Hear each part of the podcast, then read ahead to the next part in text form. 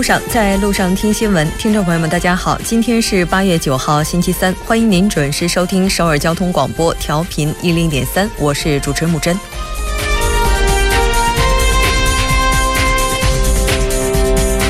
天晚间二十二点十九分四十六秒，发生在度假胜地四川阿坝州九寨沟县的七点零级地震，聚焦着亿万人的视线。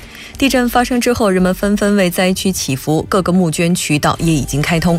目前，灾区的救援工作仍然在紧锣密鼓的进行。详细情况，今天我们将连线四川韩人会的会长进行进一步了解。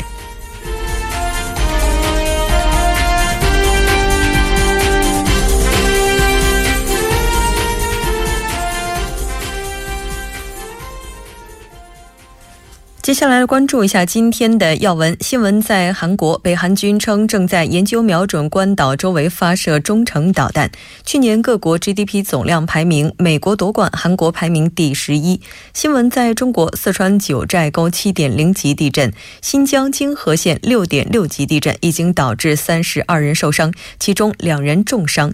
走进世界，特朗普政府满两百天，创百万就业支持率跌至新低，续军方加大打击反。政府武装力度。新闻放大镜板块依然邀请专家学者放大探讨新闻热点焦点。那我们今天的主题是中国如何跨过中等收入陷阱。从每周一到周五晚六点了解最新动态，锁定调频一零点三新闻在路上。稍后是广告时间，广告过后为您带来今天的新闻在韩国。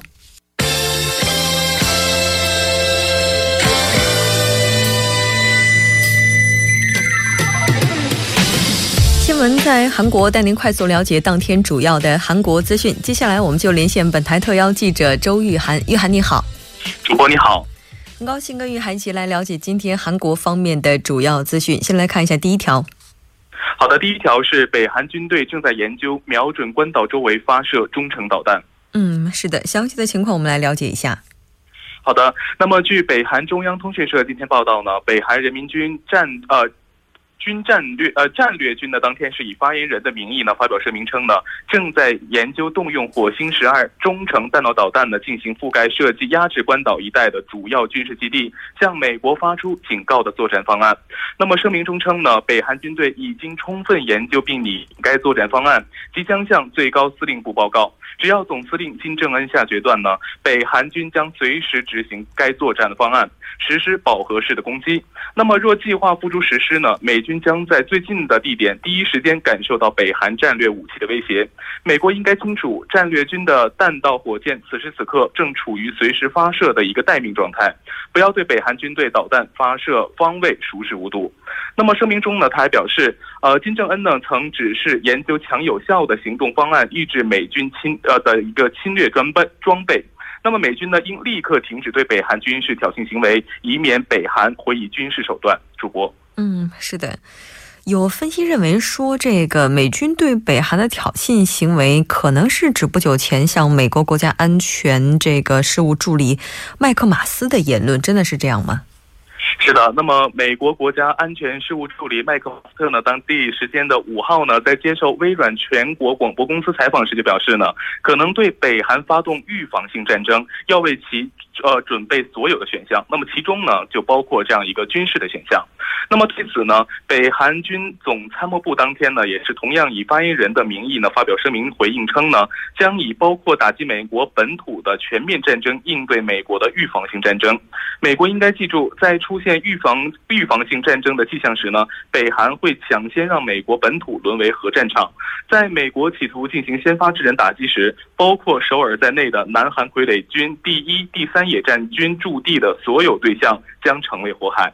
那么声明强调呢，美国对北韩的侵略战争企图呢越明显，北韩军的这样一个军事反制能力就越大。主播，嗯，是的。那其实面对这次北韩的声明，当地时间八号正在新泽西州一处私人高尔夫球俱乐部度假的美国总统特朗普也是表示，那针对这样一个声明啊，他也认为最好北韩不要继续对美国发起直接的挑衅行为，否则他们可能会遭到前所未有的怒火打击。当然，结果是怎样的，我们也希望双方都能够更加冷静一些。这条我们先了解到这里，再来看一下下一条。好的，下一条呢是去年各国 GDP 总量排名，美国夺冠，韩国位居第十一名。嗯，我们来看一下详细的情况。好的，呃，韩国央行呢今天发布了由世界银行以美元统计的去年全球主要国家国内生产总值 GDP 的排名。那么结果显示呢，去年韩国的 GDP 总量呢为一点四一一二万亿美元，仅次于加拿大，位居第十一位，同比持平。那么韩国的 GDP 总量呢，在全球的排名呢，是从二零零一年到二零零七年维持在第十到第十三位之间。那么，但是在二零零八年排名呢，却下降到了第十五位。那么，二零零九年到二零一三年呢，是呃保持在第十四位的位置。后呢，是在二零一五年上升到第十一位。主播，嗯，那除了韩国之外，咱们也来看一下其他国家的 GDP 总量情况。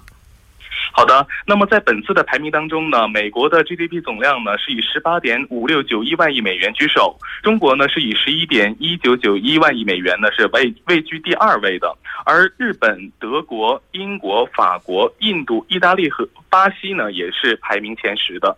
那么与此同时呢，俄罗斯、西班牙、澳大利亚。呃，墨西哥、印呃印度尼西亚、土耳其等国家的 GDP 总量呢，则是落后于韩国的。另外呢，世界银行发布的数据还显示呢，去年韩国人均的国民收入 GNI 呢为二点七六万美元，排名呢是第四十五位，同比上升了一位。那么，若按照这个购买力评价 PPP 衡量的全球各国 GNI 来来看呢，韩国是以三点五七呃五七九万美元排名第四十八位。主播，嗯，是的。那刚才您提到的是 GDP 排名的总量，如果要是提到人均的话，可能就是中国的痛点了。那这条我们先了解到这里，再来看一下下一条。好，下一条是韩国政府颁布公共住宅管理法修订案，拒绝公共的楼层吸烟问题。嗯，我们来详细了解一下这一次修订案它所涵盖的内容。好的，那么韩国呃国土交通部呢是今天发布了公共住宅管理法的修订案。那么依法呢，对在公寓走廊等这个公共设施吸烟、公共场所吸烟的行为呢是进行了这样的一个整治。那么韩国政府呢是曾经发布了增进国民健康法，其中呢明文规定了禁止在公寓的楼道、走廊还有电梯等公共场所吸烟。但若举报的居民呢是呃受到来自于呃阳台、洗手间等房屋内部的这个吸烟侵害呢？因涉及到个人的隐私呢，因此是不在法律的效应之内的。主播，嗯，那这次修订案它的根本目的是什么呢？应该还是志在禁烟吧。是的，那么本次颁布的这个公共住宅管理法的修订案呢，是从根本上杜绝公寓内部因民众间接吸烟所引发的这样一个纠纷。那么修订案规定呢，呃，将给予这个住户防范在阳台、洗手间等住房内部间接吸烟的这样一个义务，而物业呢，则在其中呢起到一个呃仲裁者的作用，可对相关投诉进行调查，并对违法行为呢进行相应的那个采取的措施。那么另外呢，将制定教育依据，呃，预防间接吸烟和。调节相关纠纠纷，根据间接吸烟造成的损失呢，制定住户成立和运营自治组织的依据，以预防纠纷、调解纠纷，并实行相相应的教育。主播，嗯。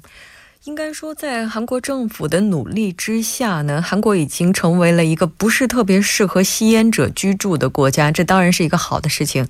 那同时，我们也希望其他一些配套的设施能够跟得上来，比如说帮助吸烟者他们去戒烟等等，这样可能才会起到更好的一个作用。那这条我们先了解到这里，再来看一下下一条。好的，下一条呢是多家中国企业明年在韩国上市。嗯。那您提到的这些中国企业的话，上市名单上的话，主要有哪些呢？好的，那么据韩国金融投资业界消息呢，最近中国化工公司山东天泰摩托车零部件制造企业新华光机械有限公司呢，向韩国交易所 c o s d a 市场本部呢，递交了上市预备审呃审查前的一个事前协商申请。那么保健食品公司呃有丰健康医药，还有医疗用品制造企业康复国际医疗呢。也将呃也是在本月将申请这个事前的协商。那么全永机械集团、中韩环保集团等呢，也都与韩国证券承销商呢签订了合同，正在进行上市的准备。那么韩国交易所的事前协呃和上市预备审查呢，是通常需要几个月的时间，因此呢，明年初将是中国企业在韩上市的一个高峰期。主播，嗯。我们了解相关数据的时候呢，也发现，其实，在韩国的话，应该说外国的这一些股票也好，或者这些投资也好，其实占有它总体资本的比例并不是特别高。然后再加上这段时间的话，韩中两国关系也是因为萨德问题存在一些摩擦，或者说意见上的分歧。那这个问题的话，是不是也直接影响了中国企业在韩国的上市呢？是的，那么呃。这个韩韩中的萨德矛盾呢，是使中国企业在韩国上市呢是陷入一个停滞的状态。那么，尤其是中国远洋资源呢，是去年被审计人员出示了无法表示意见的一个审计报告。那么，今年三月底呢，已经在韩国停牌，更使中国企业的信誉度呢是下降的。主播，嗯，是的。那其实韩国这个 c o s p i 指数一直攀升，外资的持续加码也是非常大的一个动因。那也许这也是中国企业明年在韩国上市可能会比较顺利的一个原因吧。好的，非常感谢于涵给我们带来这一期连线，我们下期节目再见。再见。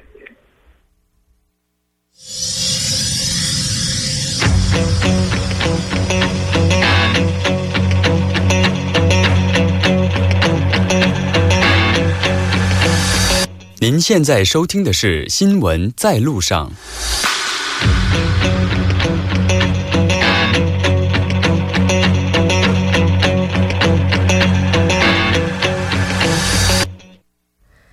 新闻在中国带您快速了解当天主要的中国资讯。接下来，我们就连线本台特邀记者王静秋。静秋，你好。主播好，听众朋友们好。那很高兴跟静秋一起来了解中国方面的资讯。中国的话，应该从昨应该说是从昨天晚上到今天，一共发生了两场比较大的地震，都是在六点零级以上的。我们先来看一下第一条。好的，第一条呢是四川的九寨沟发生的地震的新闻。那我们来了解一下。在昨天的晚上二十一点十九分，四川省阿坝州九寨沟县发生了七点零级的地震，震源深度呢为二十公里，震中距离九寨沟县城是三十五公里，距离阿坝州二百一十公里，距离成都市二百九十公里，距甘肃陇南市呢是一百公里。那四川、甘肃、青海、宁夏、陕西多省区的是震感明显，局部地区震感强烈。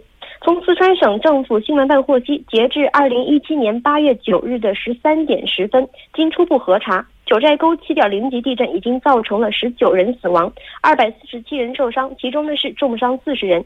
那具体的受灾情况在进一步的核查当中当中。主播，嗯，是的，其实，在地震发生之后的话，当地的居民已经开始组织紧急疏散这个包括当地的这些旅客，而且呢，游客的话，在当地现在因为是度假高峰期，已经超过了三万人以上。那中方的话，政府下达了哪些紧急的措施或者说命令呢？嗯，那在地震发生后呢，中国地震局是立即启动了地震的二级应急响应，派出国家地震现场应急工作组赴四川协助地方政府开展了抗震救灾工作。当地的武警和医生还有消防部门是迅速出动并投入了救灾工作。武警的四川省总队阿坝支队第六大队的官兵迅速集结待命，展开救援。那四川消防呢也集结出发。目前呢，全省共出动的消防车辆是三百九十六台，消防官兵一千一百零八人，生命探测仪五十五台，搜救犬三十只，照明灯组三十三个，发电机二十四台。那今天的凌晨呢，由国家紧急医学救援队四川队十四名医务人员组成的救援队呢，已经出发赶赴九寨沟地震灾区救治伤员。该救援队呢是携带了三辆救护车和大量的医疗救援物资，十四名成员呢是。四川省人民医院多个科室的专家，他们拥有丰富的地震救援的经验。那在八月九号的上午九点十分左右，九寨沟月亮湾路前滞留的游客呢是比较多的。在武警四川总队阿坝州支队十三中队官兵呢是正在协助交警疏散游客、疏导交通。这部分游客是心理。波动比较大，然后情绪也激动。武警官兵呢是现场对他们进行了安慰，帮助他们恢复情绪。主播，嗯，因为现在刚刚好是度假的高峰期，可能有很多朋友已经在网上订了九寨沟的门票，或者是当地酒店的一些住宿。据悉呢，这笔费用都是可以退回的。那如果您要是有相关方面需求的话，也希望您能够及早的了解情况。当然，我们也希望救援工作顺利。这条先了解到这里，我们再来看一下下一条。好的，下一条呢是新疆的金河县呢是今天也发生了一个六点六级的地震。嗯，那应该说这一场地震的话，在今天的早晨也是让人有些措手不及。我们来看一下具体的报道。好的，在今天早晨的七点二十七分，新疆博尔塔拉。蒙古自治州的金河县境内呢是发生了六点六级的地震，震中呢是位于北纬的四十四点二七度，东经的八十二点八九度，震源的深度是十一千米。那震中距金河县城呢是大概是三十七千米，震中区震感强烈。那据初步的核查，截至十一点，地震共造成了金河县三十二人受伤，其中是两人重伤，一百四十二间房屋倒塌，一千零六十间房屋受损，六十一处院墙，二十六座触卷倒塌。四条墓道受损，那县城的六栋房屋是缝裂呃开封，然后呢，伊犁州二两间房屋一座劝柱倒塌，这个五十五百四十四间房屋三十六座处卷受损。主播，嗯，我们也来了解一下新疆自治区相关的救援报道。好的，自治区呢是立即启动了三级的应急响应，成立了抗震救援的指挥部，全力组织抗震救灾。乡镇干部、驻村干部和村组干部组织帮助灾区群众转移到了安全的地方。那州县两级的公安、武警、边防、消防、交通以及卫生等救援的力量已经赶赴了一线。组织抢险救援，全面开展搜救，全力救治伤员。在有关部门紧急组织的帐篷、棉被、棉衣、食品、药品、饮用水等相关物资呢，已经是运往了灾区，保障受灾群众正常的生活，确保他们有住处、有饭吃、有衣穿、有水喝、有伤病能够医治。那自治区地震启动了二级响应，加强了震情的监测和分析，及时发布灾害的预警信息。气象部门也密切关注天气变化，做好气象预报，严密防范次。生的灾害，主播，嗯，是的，一般在发生比较强震的时候呢，它过后会有一些余震，当然也希望还在附近的朋友，包括周边地区的朋友能够注意，也希望大家都能够加强地震的防护意识。我们再来看一下下一条。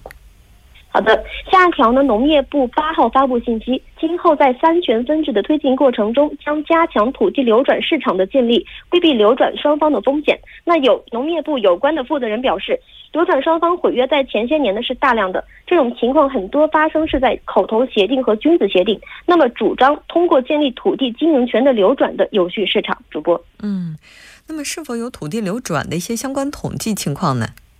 有的，农业部的最新统计，目前呢，全国家庭承包耕地的流转面积是超过了四点七亿亩，已经占到了家庭承包经营耕地总面积的百分之三十五点一。那么，为了保证三权分置之后土地流转要有序进行，将通过土地经营权流转市场来引导土地承包户和经营者双方面对面的进行交易，以合同约束来保护双方的权益。那目前呢，全国各地已经建立了近两万个土地流转服务中心和农户。和新型的经营主体提供价格信息、政策咨询以及土地流转的服务。主播，嗯，当然，土地流转的话也是在它的使用限度范围之内的。当然，也希望这些土地的话，真正的是用在应该使用的方面，而不是用于过度开发。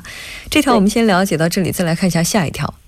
好的，下一条呢？从北京住房公积金管理中心获悉，该部门日前发布了关于进一步改进服务、加强住房公积金归集管理有关事项的通知。那从九月一日起，将大力简化住房公积金的提取流程、证明材料，推进与住房等部门信息互联互通，让老百姓凭一张身份证就能够提取公积金。主播。是的，那这个只需要拿着身份证，无论是身在哪里都可以提取公积金。这对于有公积金的朋友来讲，应该是个好消息了。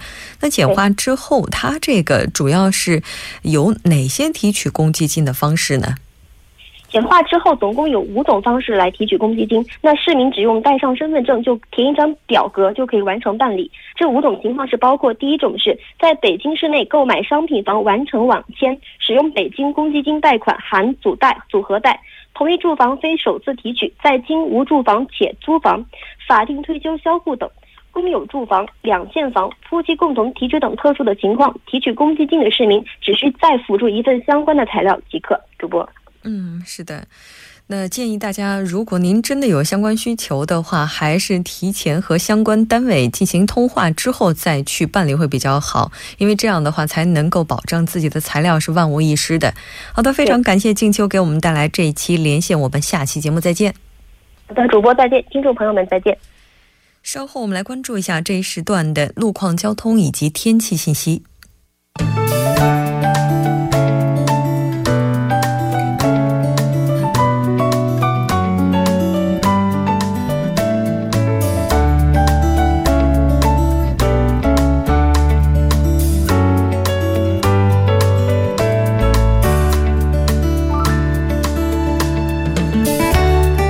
晚上好，今天是星期三，这里是由影月为大家带来今天的首尔市交通及天气情况。那现在是晚间六点二十一分，我们首书首先关注一下交通管制的通告。那在今晚的十点到明天的凌晨六点，在千湖大道新社洞交叉路到东大门区政府区间的龙头四桥的双方向是有道路的包装施工作业。那受其影响呢，往返的五个车道将依次进行临时的交通管制。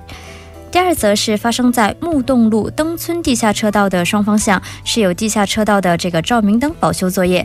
那受其影响，两个车道中的一个车道将进行部分的交通管制。那该施工作业呢会一直持续到明日，具体的时间段是从下午的一点到下午的五点，还望您参考具体的时间段计划出行路线。好，我们继续关注一下目前发生的交通事故。那在奥林匹克大道河南方向棒花大桥到嘉阳大桥的四车道呢是有交通追尾事故的。那目前有工作人员正在处理作业当中，还望您参考路段，小心驾驶。同样是发生在奥林匹克大道河南方向汝宜上游到汉江大桥的四车道，那早些时段发生的追尾事故目前已经处理完毕，但受其余波影响，后续交通车辆徐行。第三条，我们继续关注一下，在射击路独立门到射击隧道的校尉车道，那早些时段进行的施工作业目前已经完成，交通恢复正常。好的，我们再关注一下今明两天的天气情况。今天晚间至明天凌晨多云，最低气温零上二十五度；明天白天多云有雨，最高气温零上三十一度。好的，以上就是这一时段的天气与交通信息，稍后我还会再回来。